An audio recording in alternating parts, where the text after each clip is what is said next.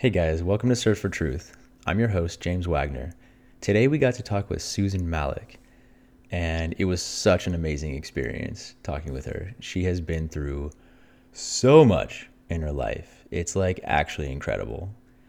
I mean, from traumatic experiences and growing up in a or in or around a cult and surviving so much trauma. I mean, really, really, really impactful on her life and everybody she helps. She's also a coach.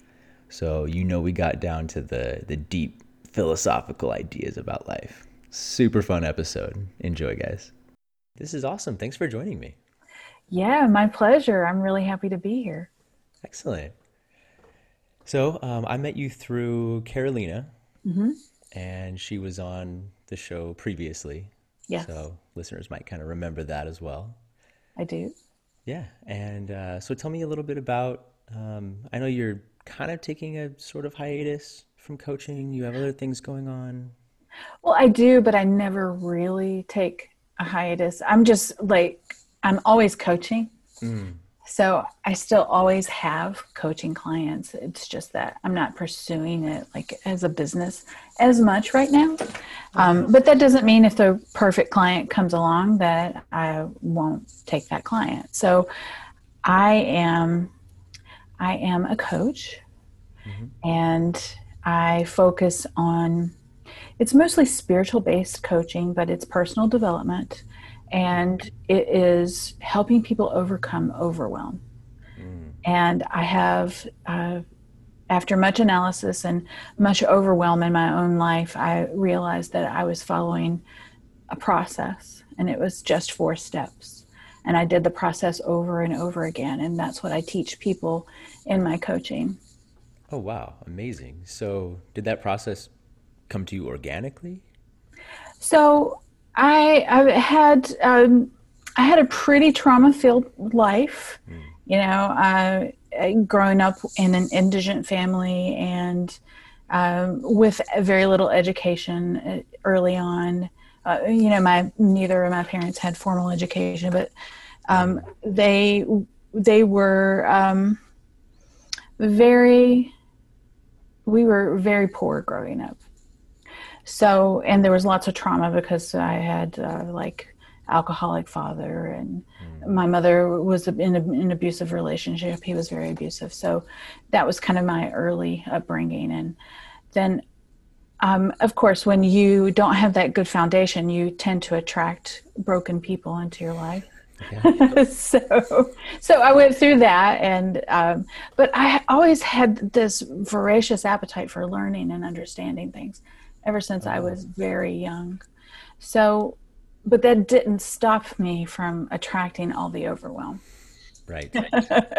Right. Of um, course. you know you could be very well educated and still attract lots of overwhelm and which is what i did so through that process of you know my spiritual growth and development and um, I, I realized later on as the years went on that you know i'm kind of doing the same thing i always do to Oh, get okay. out of the the pain that i was feeling the overwhelm that i was feeling so and i developed a four step process so that's kind of how it happened for me and Mm. i also was um, i kind of used it in the workplace as well Oh, wow. So, I mean, it sounds like you were going through, had all of this trauma. Um, I mean, the situation you were in, the people you were around, the, I mean, stacked.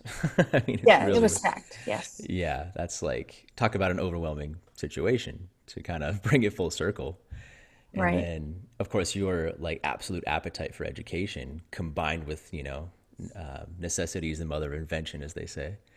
So combined with that, of course, you'd so you'd create this really effective process, really just to probably move forward in your life.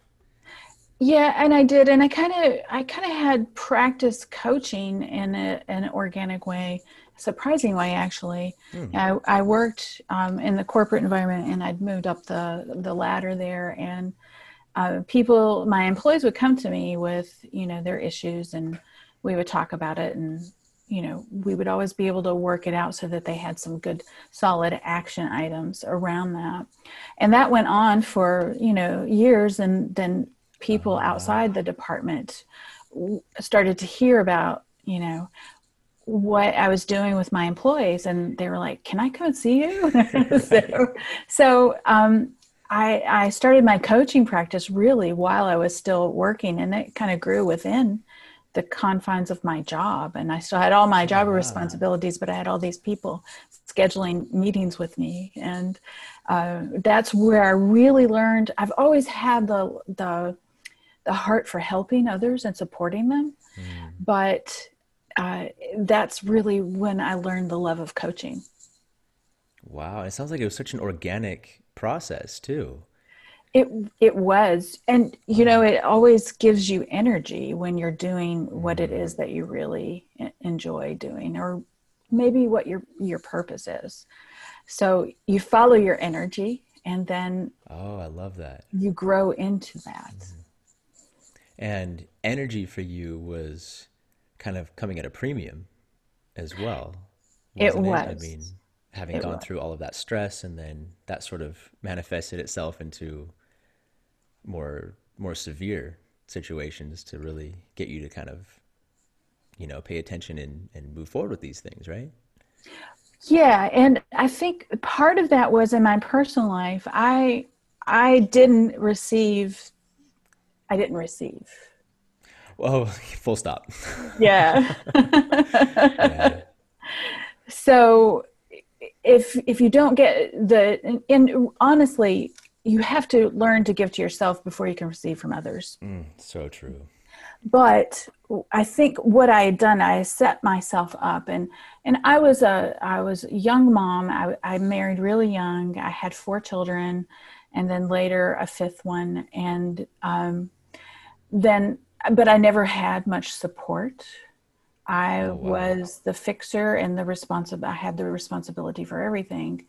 I had two jobs. I had. Oh my god! You know, I had well, I had two businesses and a full time job as well, and um, and I was extremely determined and uh, career focused, and.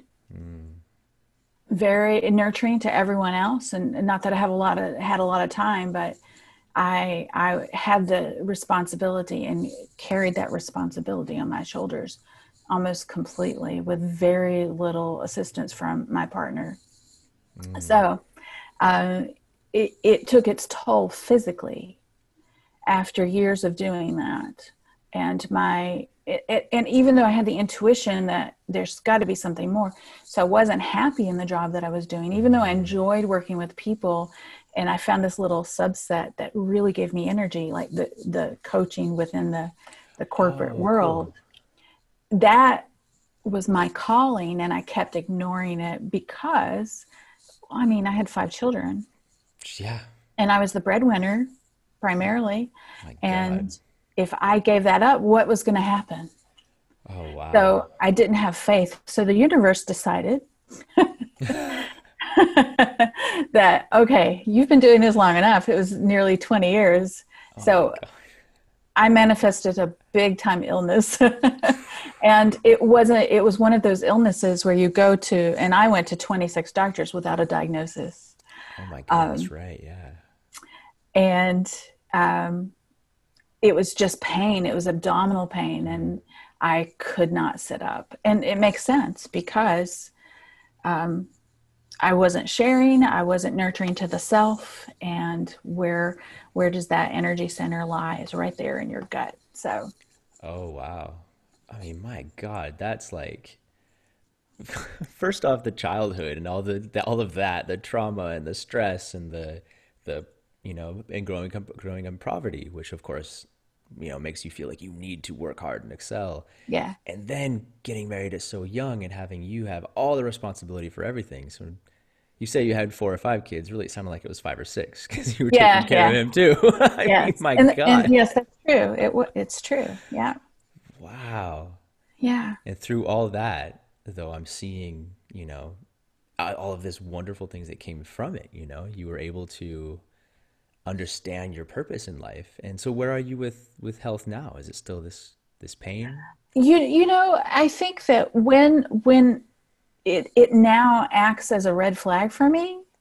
Oh wow. So it's really interesting. Um, I still struggle with a few things because you know it took about four five years for recovery, mm. and I didn't really start my um, in earnest recovery until probably 20, 2014 so that's when I checked myself into a fasting clinic where you water fast for 40 days.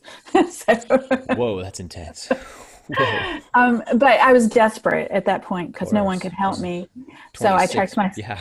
yeah. So I checked myself into a fasting clinic in California. I just like re- I resigned and I I uh, I got my daughter who was 10 or 11 at the time and I, I took her out of school and I enrolled her in a homeschool curriculum and she went with me and Wow. And we went to that clinic and they accommodated us both. And um, I was I was there and um, yeah, it, it it helped me, but then I went hmm. back into the same situation that I had been in. Oh, right. And of course. so, you know, it, it wasn't enough that I'd manifested all of this pain mm. and um, I had to go back into that again because my desire to provide was so strong. Right, of course. So strong.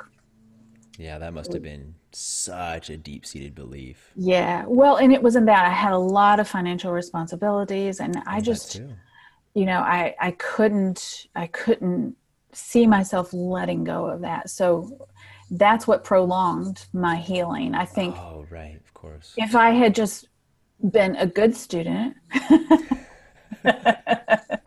and followed the, my intuition of, you know, resting and mm. you know, just allowing things to be and knowing that everything was okay, then I, I would have gotten out of that. So to answer your question on that from that long tangent is yeah. my health is is good. Mm-hmm. It's good. It's not excellent the way that I want, but it will be.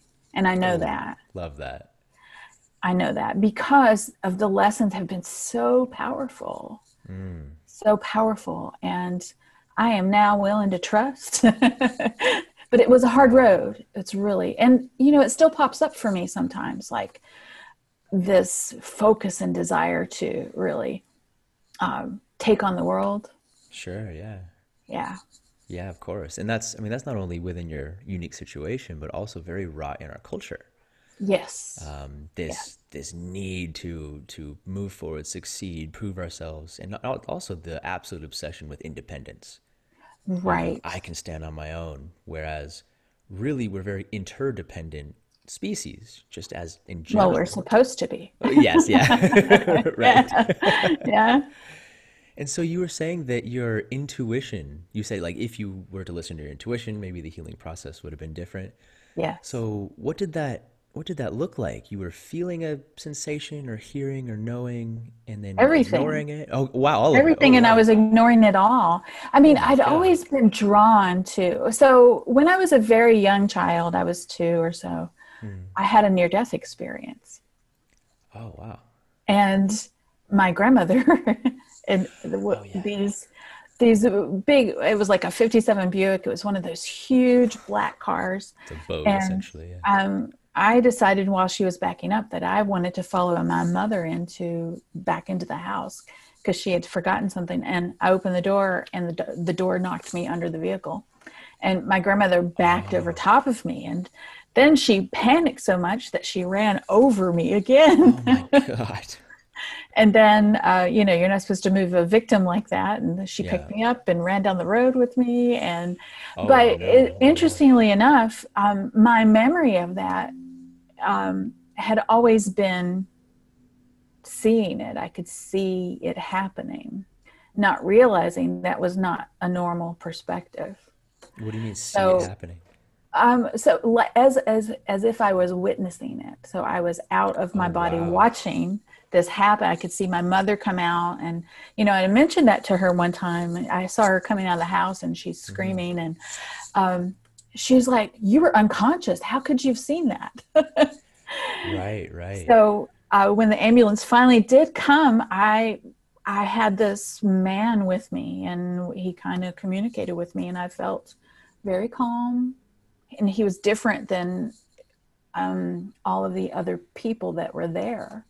Oh But wow. With you from this observational perspective or with well, he was body? there with me from that observational perspective. Whoa, really? Yeah, yeah. And he was kind of like a golden looking man. He had he you know, I describe him now as like a just he looked normal like a regular human would look, Oh, but he was kind of golden. Oh So, wow.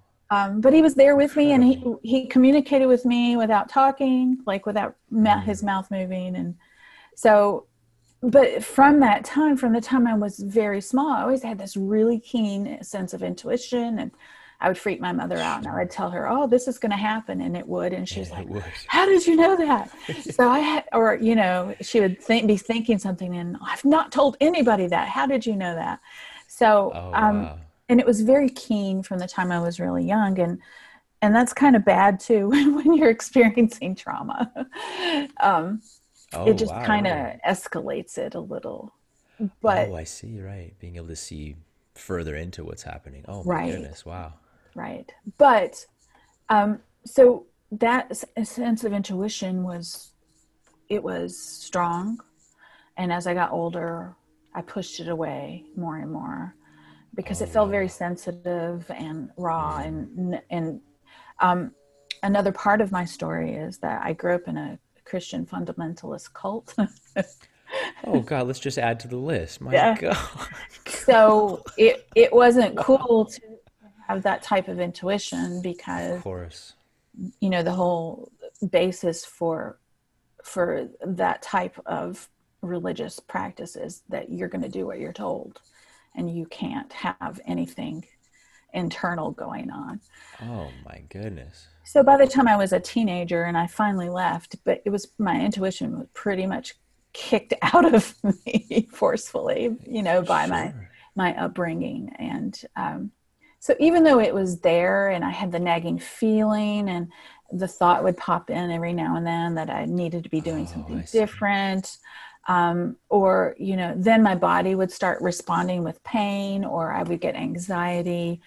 All of that was my intuition talking to me you know like getting up in the morning and absolutely dreading going to work. That is your intuition talking. That's your body telling you you don't Mm, need to be in this situation anymore. This is not where you belong. Wow. and those are the small things that come along that we tend to ignore because we just don't feel like it and sometimes that's true Oh, sometimes we don't feel like it and maybe we just need a break but our body and our intuition is always giving us feedback always it hmm. never stops Right. And we're so trained out of even paying attention to that. Mhm. I mean, it's like it's like celebrated when we ignore it. I mean, really to that level. So like suck it up exactly. Yeah, yeah exactly. suck it up everybody feels this way suck it up Right, right. It's like, yeah oh, good job, you're suffering more. Well done. Right cookie. Like, good, well. I mean, we almost earn privilege and badges for badges of honor for that. And I came from the Yeah. IT world, so if you were up all night and you working on a problem, you got a lot of pats on the on the back, Oh, even though wow. like you were up all night and you still had to be there at eight in the morning. Oh, you know, so uh, um, but we we get we do get that uh, recognition for suffering in that way, especially regarding work Yeah. and work was my life it really was Right, of course. I mean, I mean that makes sense. Like coming from environments of that laundry list of of traumatic and difficult experiences, work is something you had absolute control over. So you would probably feel right a lot of empowerment in that in that definitely space, right? definitely absolutely um, and you know work that work ethic and and also developing your intellect a lot of times Mm. is that response to trauma Oh, wow, interesting, really. Work ethic and um, hmm intellect. well think about it or, or you or even neglect. So um, which is if- trauma yeah. Yeah trauma. So you I, what i have found in working with a lot of people is that somebody who prides themselves on being intelligent a lot of times they have trauma in their background. Hmm. and this is what got them attention. Oh wow. I'm definitely calling me out. That is if you're smart you're going to get attention. Yeah. You know? So yeah. it's um, true too especially in this in this environment in this culture. Right. And that was that was very true for me as well growing up. It was that kind of like not let me just be intelligent let me display my intelligence. Yes. And that's what mattered not the intelligence itself. It was oh Right. look at me. Hey hi hi. Exactly exactly yeah. Wow.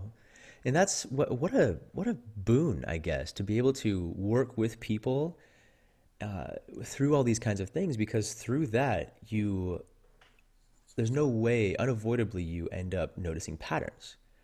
You right. end up noticing like oh wow well when people exhibit this type of behavior or belief system or you know whatever shows up you're going to notice it a recurring pattern with different perhaps stories or uh, background information things of that things of that nature That's true. And the patterns that you noticed first are generally the ones that you have yourself. ooh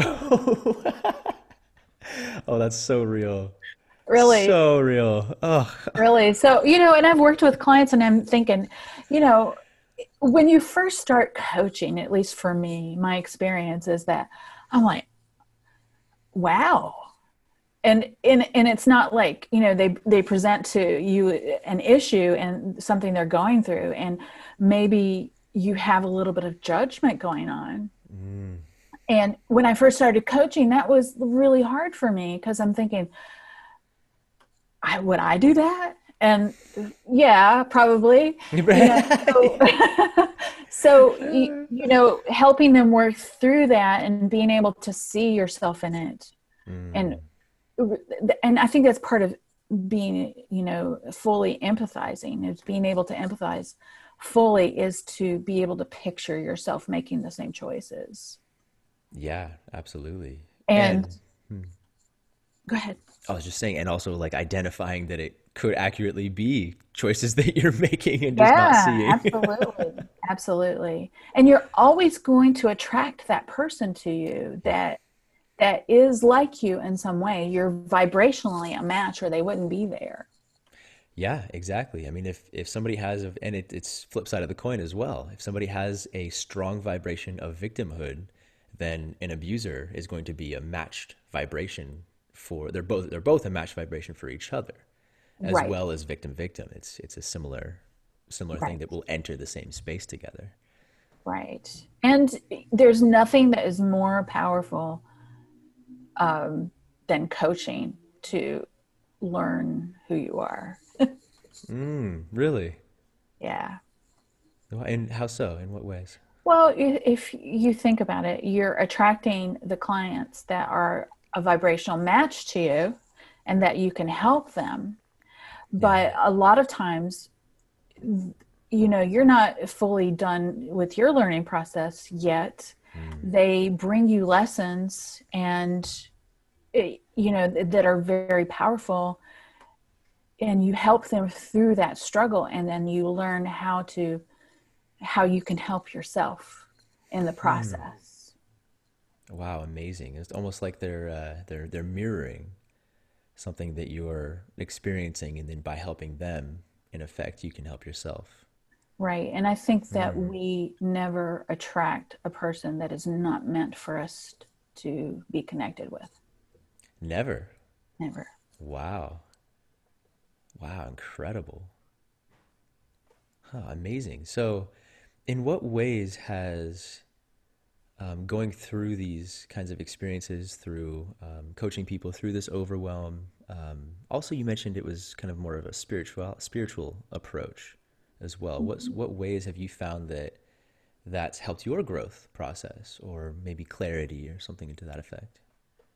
Well, part of it is, you know, a, a client will present with a certain problem. Hmm. And, you know, the the judgment piece has been really big for me, just letting it go.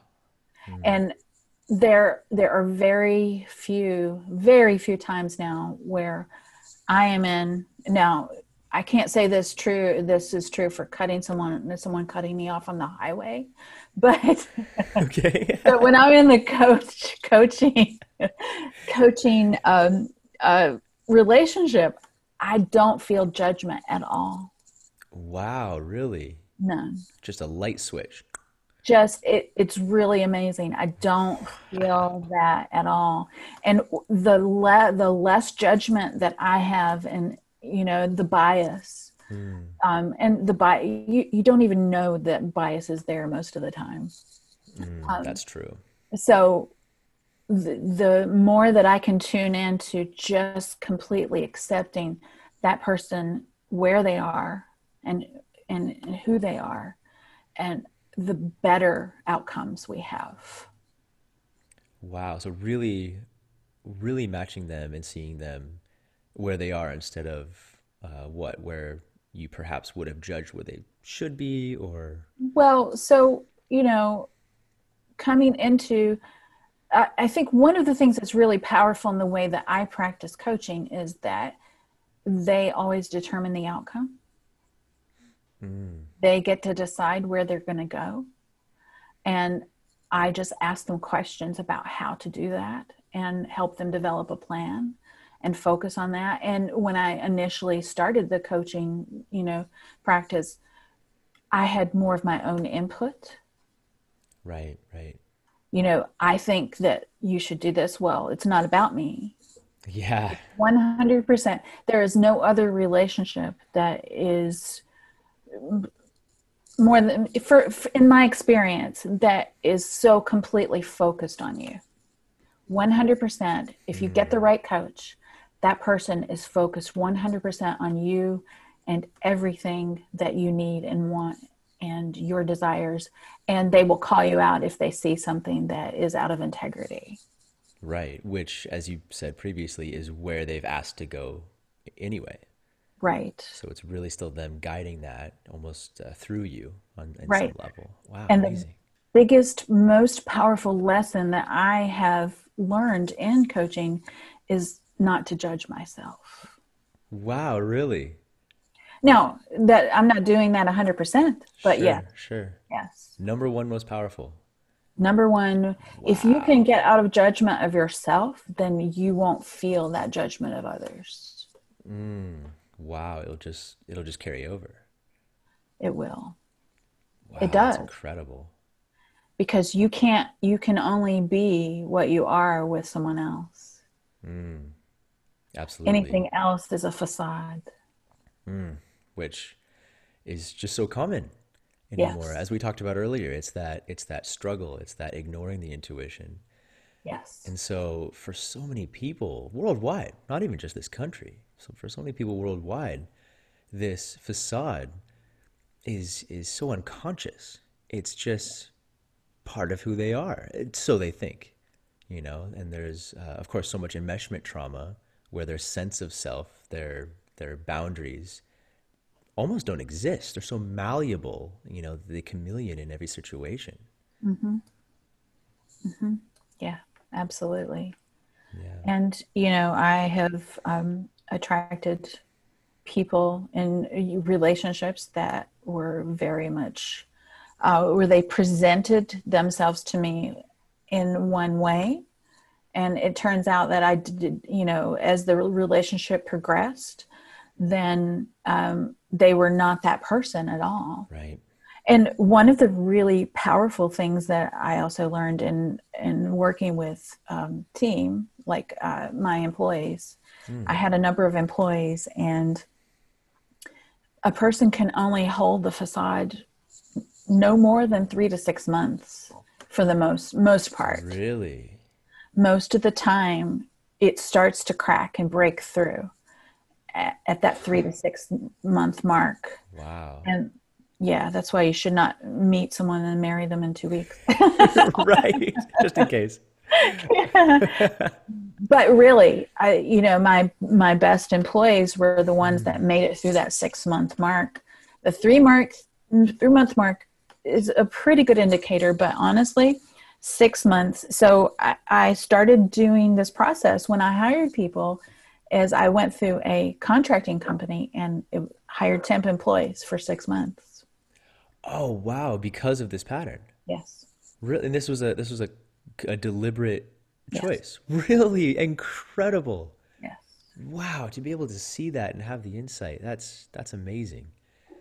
Wow. So, yeah, so for for the listeners out there, if you're meeting people in any kind of situation, 3 to 6 months is a great indicator of not only the people you're meeting, but perhaps even yourself. If you find yourself altering the way you are and some sort of mass slipping after a certain length of time around people, perhaps that's another wake-up call. Exactly. Exactly. And uh, it, it's it's so amazing how the the lessons that you learn by watching other people mm-hmm. if you're open and willing to see yourself in them. Ooh, and yeah.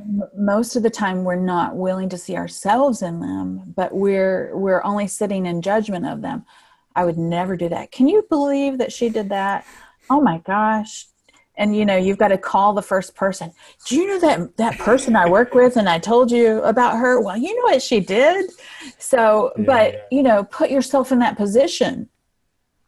And you know what what are they doing? Why are they doing it? What is that that motivation that you don't know about? Uh, you know and do you really know them? Or are you passing judgment based on what other people have said? And Yeah. so that judgment is a big big big thing we will never be able to live peacefully if we have mm. judgment So true. And it's scary though, isn't it?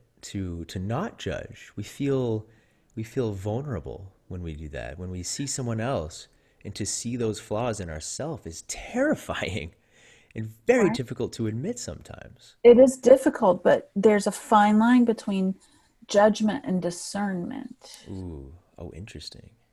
so being hmm. discerning and having a discerning eye and, and being able to discern the truth is much different than hmm. judgment. Discernment keeps you open.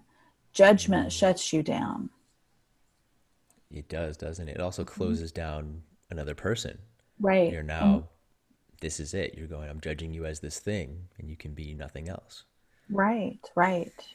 And you know, I had a situation like this where there was uh, a new employee that came in, and he was very capable, very capable. He was so fantastic, and and you know, I could see how well he was doing in his job. But he came in just, and he had a lot of experience, and f- he was just blowing it up. And the other employees felt really um, I guess they were he was showing them up.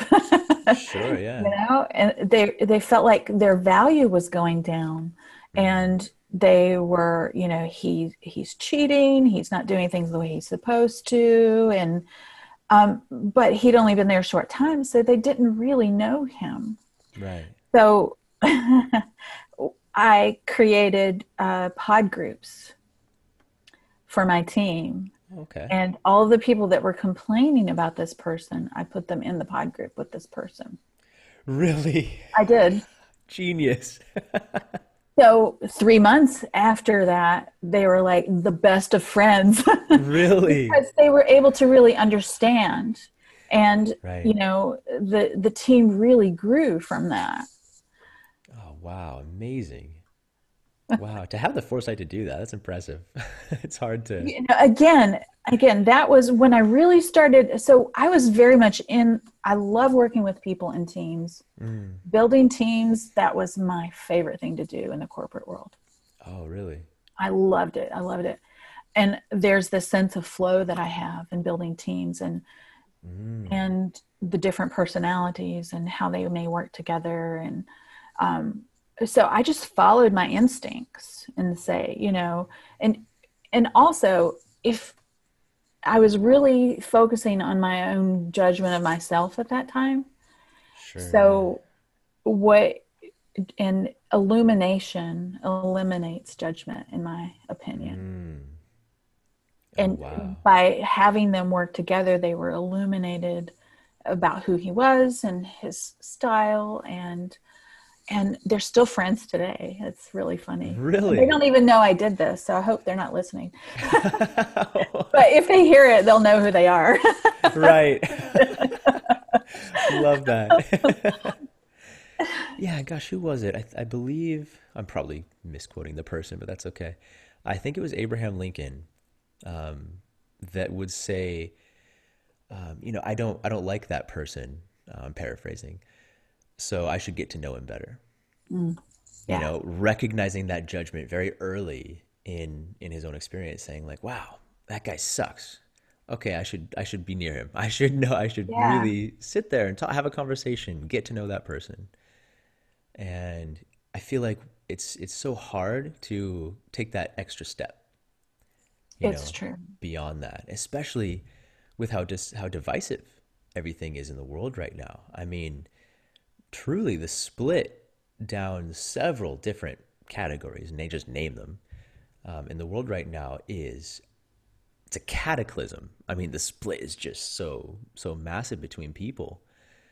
So how how do we judge people who we've completely how, how do we stop judging people who we've already completely made our minds up about? well we we use discernment instead because uh, and and and you know for what's going on uh, publicly and through the media is um, what i've learned is don't trust the media at all Yeah, blanket blanket statement. you know just it, it's never going to be exactly the way that it's being presented and, and Yeah. part of the one of the lessons that i learned in the corporate world is that many many times we as a management team and the executive team who i supported was um, presented to the employees and there were what 5000 employees where i was Oh, wow. Okay. we presented to those employees many times a different face based on what you know their agenda was for the for the company Oh, interesting. so being in that environment and knowing that you know well number one you're not allowed to say anything to the employees as you know as a leader you can't do this and you can't do that and then you you but you can't share with them this information of where it's going to go so you've got to present this face instead Really? so what is the you know what is the united states it's it's just a corporation yeah. Yeah. Just a so it's just a, macrocosm. it's a really big one Yeah. And so, from my experience, I have always assumed, always assumed that Mm. we're not getting the full picture because of that experience that I had.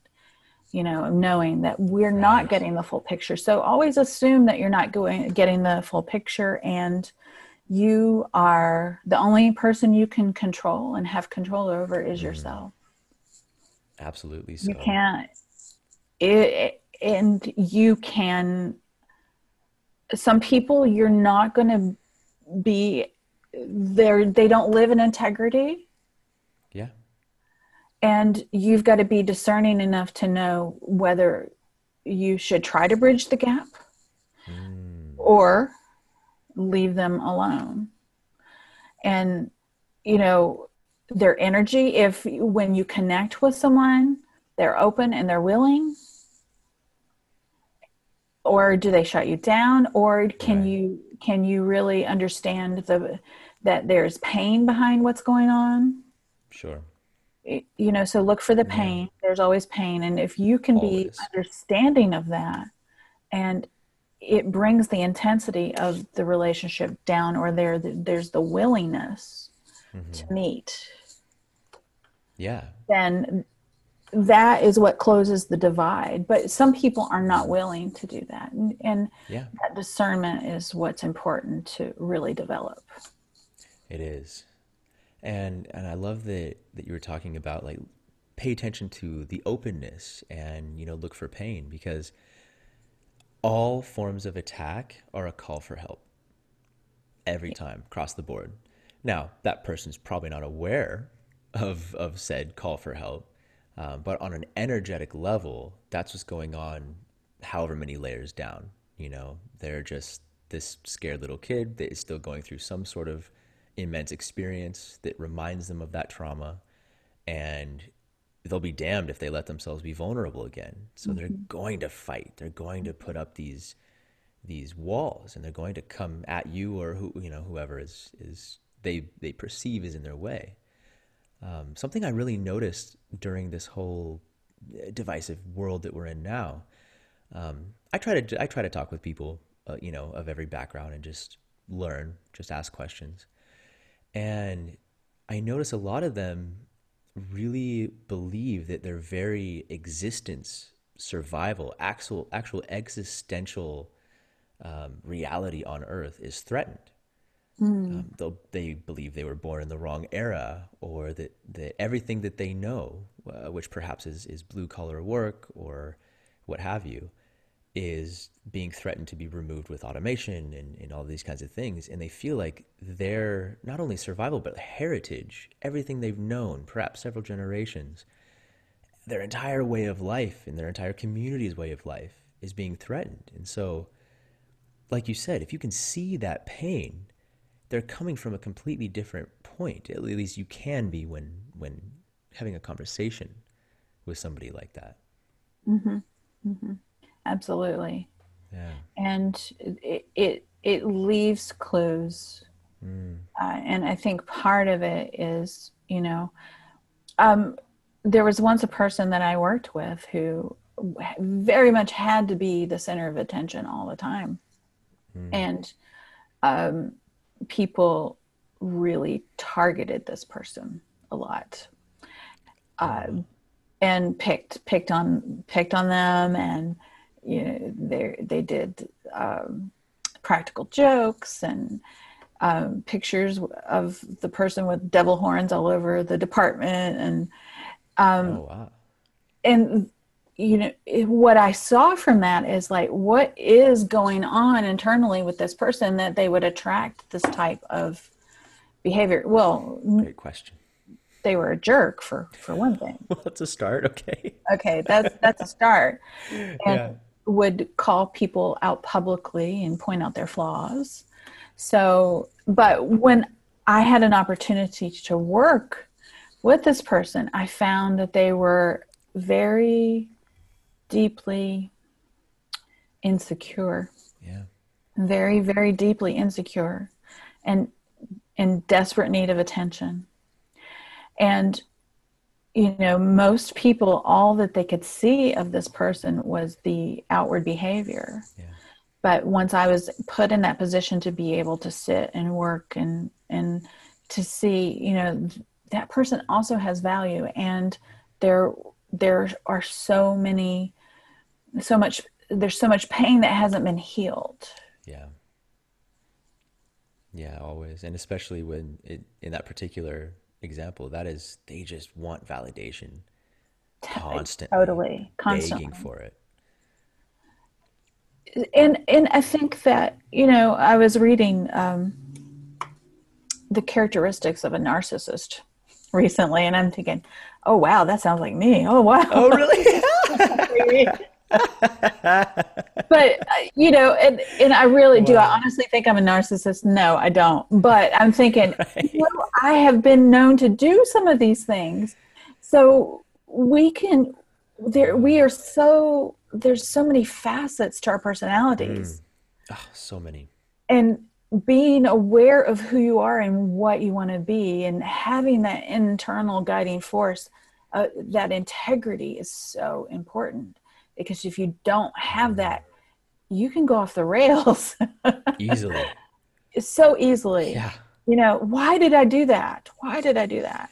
Yeah exactly. Oh wow. And, and talking about the multifaceted uh, aspects of all of us um, i've been researching trauma and how it affects the human psyche um, quite a mm-hmm. bit over the last i don't know year or two or how I, I lose track of time but it's really been a, a huge focus of mine and understanding that what happens is when we're um, you know ignored or traumatized in some way or you know neglected it, you know the range is nearly yeah. infinite what happens is when we're a child, uh, we are absolutely dependent on our caregivers, whoever that may be. And in that space, we fully cognize that without our caregivers, we're dead. Yes. So if we have any disapproval from them, we literally think it's a threat to our very lives. We Right. think that means we're going to die. So, and to be supported by our caregivers, we need to be good. And so the opposite of good is bad. So if we do something and they say we're bad, we're like, well, I need approval. I need to be good to survive just life. So I'm going to push away this part of me that's bad. Well, Right. It's still a part of you, so you can't really push it away, can you? And so what happens is a split. Yes. You literally just get split in half. And then it happens again and again and again and again. And so, as you said, what happens is all of us, the world over, because everyone's been socialized, eh, which means traumatized across the board, is we're all walking around with multiple personalities. We all have bits and pieces that come out in different scenarios. We all have an ugly side, an angry side, a happy side, a beautiful side. And to limit ourselves to being only one thing or pretending that we're only expressing one thing, we therefore have to shut down the other parts, right? right. Right. So, And yeah. and I think that really was the beginning of my journey is seeing how fragmented I was. Mm, And I'm this completely different person at home than I am at work. And at work, right. I am just this vibrant, focused, happy person. And when I get home, I'm a bitch, yeah, right. you know? So, and I'm, I'm not happy about anything. And, you know, I'm tired and leave me alone. And of course, I wasn't that way all the time, but part of it that was exhaustion, frankly. But um, you know, and I'm thinking, why am I so different? Mm, Why am I so different? Part of it was the control, because at work I was in charge of people, I was in control, and I could direct it where I wanted it to go. And I didn't feel that way at home with a partner who wasn't very supportive mm, of course. and I felt like I was uh, um, in this vortex of out of control, spinning, spinning, spinning. Yeah. So, and I think part of that, you know, my my personality at home was different because of, because of that. But I really began to, you know, how what kind of person am I spiritually and emotionally, and what how am I at home versus work, and you know, if with my clients and my customers, and um, so I, I really started thinking, what can integrate all of those, and for me, I- discovered it was a healing trauma Yeah. that's the core that's where your integrity comes from where it comes is that Mhm. and if your core if your foundation and the structure of, of who you are emotionally is not sound you will never know who you are outside of that Right. Absolutely. As you said, it's the foundation, yeah which everything else will crumble no matter how many times you rebuild it. right Yeah, absolutely. Wow, goodness. So you found through through healing trauma this this reintegration of these of these parts, this sort of uh, this wholeness yes sort of came came through that. yes Amazing. And that's and has that been part of your your healing journey then? The biggest part of my healing journey has been acknowledgement of the emotions that ooh. i felt Huge. because I was. Uh, I remember once I got a little teared up, and my at work, and my manager looked at me and he said, "There's no crying in IT," Oh no. and I'm like, "Okay." Oh no, no. Oh, no. so, you mostly probably because it made him feel uncomfortable, but you know, um, we're we're taught not to address emotions, especially with, you know, having grown up in a a church, a a Christian fundamentalist cult. Yeah, that's call what it is. We were not allowed to have feelings apart from what the church told us Ah. that we were to have and, and it didn't matter. And you know my mother would you know eh, she would like children are to be seen and not heard. And um oh wow. that's ju- and she was she was young. She was a teen mother. She was uh, Hmm. 16 when she had me. Oh goodness. And Wow. um so she was just mirroring what she had learned in in the 50s so uh, and what helped me through trauma is really fully acknowledging how I'm feeling and expressing it. It's not just the acknowledgement of it. You have to be able to say it.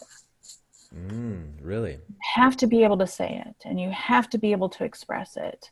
Mm. And even if that is, you know, you I I think I had stuffed down my feelings and my emotions for so many years. I actually developed like a, a throat tumor.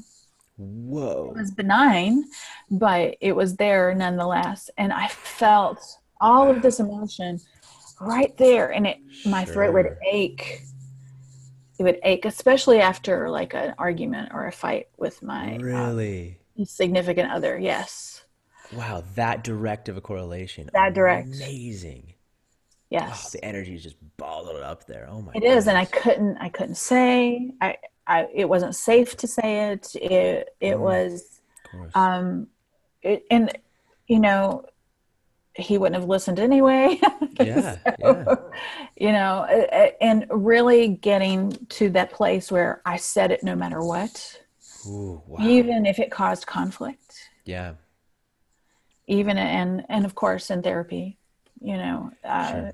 I, I went to therapy just and i remember my therapist wanted to do emdr which i really believe in. Mm. um but i'm like no i've got to talk. Right. I've got to talk. literally. I just i have to talk. I've got to talk. I have to talk. So you said that you learn to say it even when conflict arises. Yes And we explored earlier that our, you know, our inner child and, and that sort of part of us is terrified of conflict because to the child self, that means death. So how do we reconcile that? How do we say it anyway? well i mean you have to be strong enough to be able to accept the consequences mm. Wow. Yeah. and if if you're not prepared for the consequences it's going to be much harder to say it Sure, of course. Because you know if you have been in a relationship where you've never expressed your true feelings for years and years or if you have and they haven't been heard Right. then it's going to be much harder for you to express and um, and for me i expressed i just was never i was never heard Mm.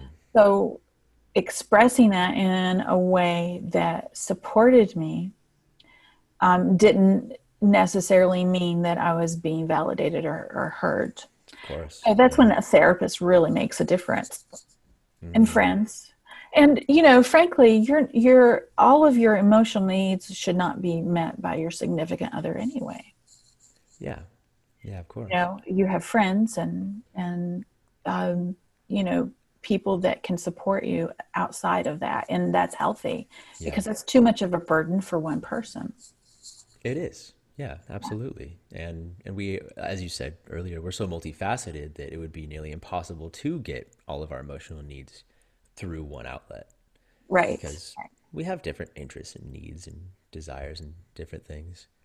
and i think relationships are set up that way for us to Yeah. think about this is where we're going to get all of our needs met but it really doesn't happen that way in reality Oh, you think they are? well i think that way. historically Mm, I see. I wow. think we are taught, at least of my generation, you know, Mm, we're taught that we're going to get married, we're going to have children, and Oh. you know, our spouse is going to be the primary, you know, they're going to take care of everything that we need. And, um, and of course, that was my upbringing too in the church. Ah, right, of course. The combination of both. Yeah, yeah, absolutely. Um, so, but I think too, as young people in, in connection and going into relationships, we mistakenly think that that person is going to be the one for us forever. Yeah. Yeah, and especially that can very easily turn into codependency. Yes. where you know essentially could be defined as I'm going to focus on your needs and abandon my own. You focus on mine and abandon yours, and it'll be fine. Yeah. Of course, that's never fine, ever. never. Never. Wow. And so you went through, I mean, what a, again, these layers of processes that you had to mm-hmm. had to overcome. You not only were attempting to express yourself, you were expressing yourself and Yes. then not being heard on top Yes. of that, which is like 10 times harder than just like, oh, I just won't say that. Because then you can find a way to say it someday and then maybe it's heard, but to do it anyway is it would almost be gaslighting on some level to say like, you, are you not like I'm saying words? Wow. Well, and so I learned to to speak whatever my truth was Hmm. in a way that didn't blame the other person. Ooh, that's golden. And Mm. it that wasn't easy, especially because that person was not equipped to hear me Right. Because of their own trauma and issues Yeah. and you know. So speaking your truth and your you know, it, it sounded much like um you know, I'm doing this and I'm doing that. I'm going to go away for the weekend, for instance. Sure. Yeah. And I know that it's going to be inconvenient for you to be here alone with the kids all weekend, but I really need this and I'm going to go and I've already arranged it and I just want to let you know. And maybe, oh my gosh, I can't believe you're doing this again and and and and that's okay. I, I know that it's going to be inconvenient for you, but I really need this for myself and I'm going to do it. Wow. So it was really learning how to assert my needs in that way. And when you do that, it, an interesting shift happens and people start to respect your needs more. Really? Mhm. Wow. Because our biggest fear is that's the exact opposite of what will happen. We'll say Right. anyway, nothing happens, and it or they'll, you know, some sort of abandonment fear or something, and and they respect your needs They do. And Really? setting setting good, solid boundaries, Ah, huge. it protects you. It protects you. And it it tells people, it teaches people how to treat you.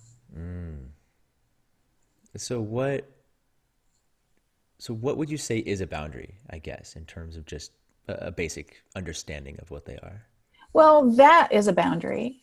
You know, the, the this I'm doing this and it's for me and it's for my needs and I need this Okay, and. I'm going to do it and I'm sorry that you're upset about it, but I have to do it for my own well-being. Okay, right. Um, a boundary is always has consequences. Oh, interesting. So, Okay, you know, that really the, consequences there, you know, what what if he'd refused to stay home and and be with the kids? Right. then you know i would have found a babysitter well, well then i'm going to pay for a babysitter and Yeah. you know whatever um Yeah.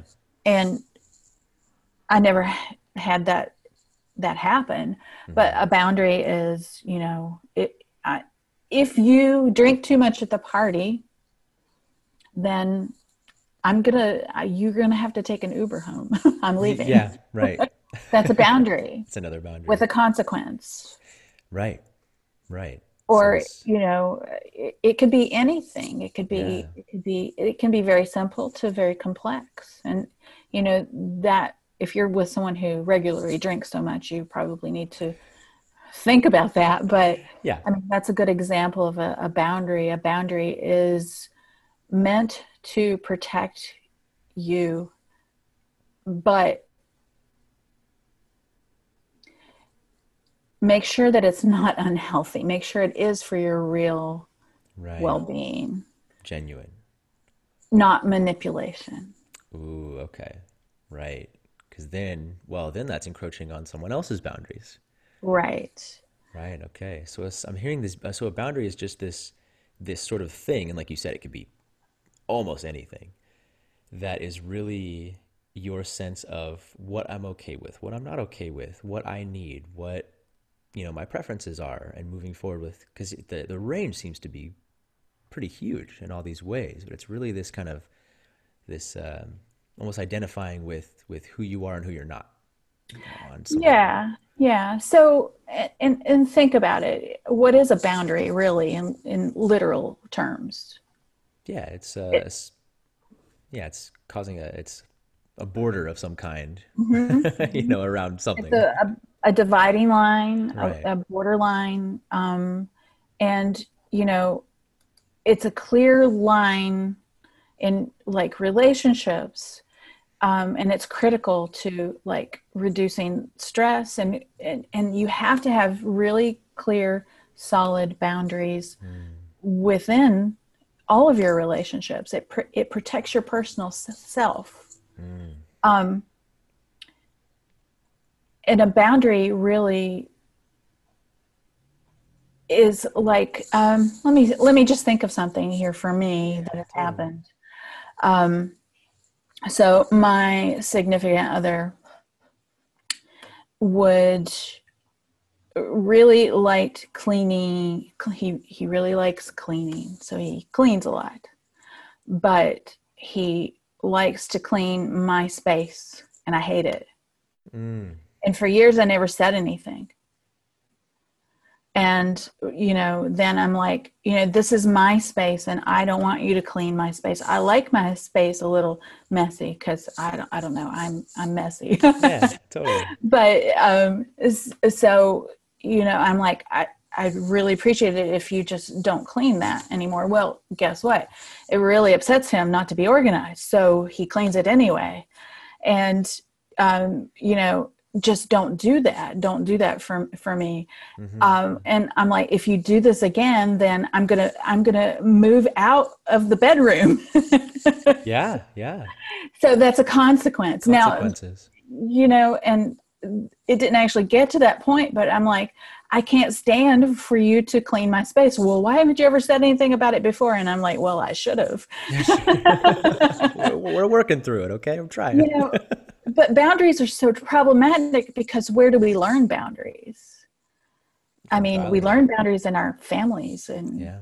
and you know our peer groups. And yeah. if someone encroaches or doesn't have boundaries for us then then we're unhappy either way. Mm-hmm.